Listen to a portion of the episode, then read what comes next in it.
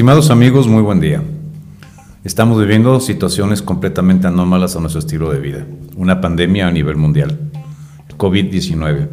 Eso nos lleva a pensar que debemos de vivir básicamente en la planeación y no en la reacción.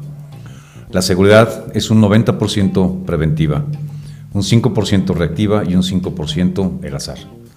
Si vemos que el 90% de la prevención es la que nos va a dar el resultado, por eso sabemos que en este momento lo más importante es evitar el contacto social, tener el sano alejamiento y revisar las políticas de trabajo, qué gente puede trabajar, qué gente no puede trabajar y evitar el contacto. Entonces, regresando a lo anterior, repetimos, el 90% de la seguridad es prevenible, el 5% es reactivo y el 5% pareciera que está por el azar. Para no ser personas deseables a ser robados, a que un delito ocurra sobre nosotros, debemos de pensar en lo siguiente. Normalmente va a ser sobre el más débil, sobre el más fácil, o aquel que tiene lo que yo necesito como delincuente. Por lo tanto, cuando va a haber un evento de pérdida, normalmente se actúa de la siguiente manera por parte de los criminales. Se selecciona el blanco, se escoge el blanco, se planea cómo manejar el blanco, se estudia cómo llevarse a cabo y se realiza. Estos puntos son muy importantes entenderlos y conocerlos. ¿Por qué? Porque en el punto número dos, que es en la selección del blanco, es donde todavía podemos prevenir no ser deseables a un evento de pérdida. Esto quiere decir que normalmente hay que vivir con un perfil bajo, no llamar la atención. Prevención, prevención, prevención.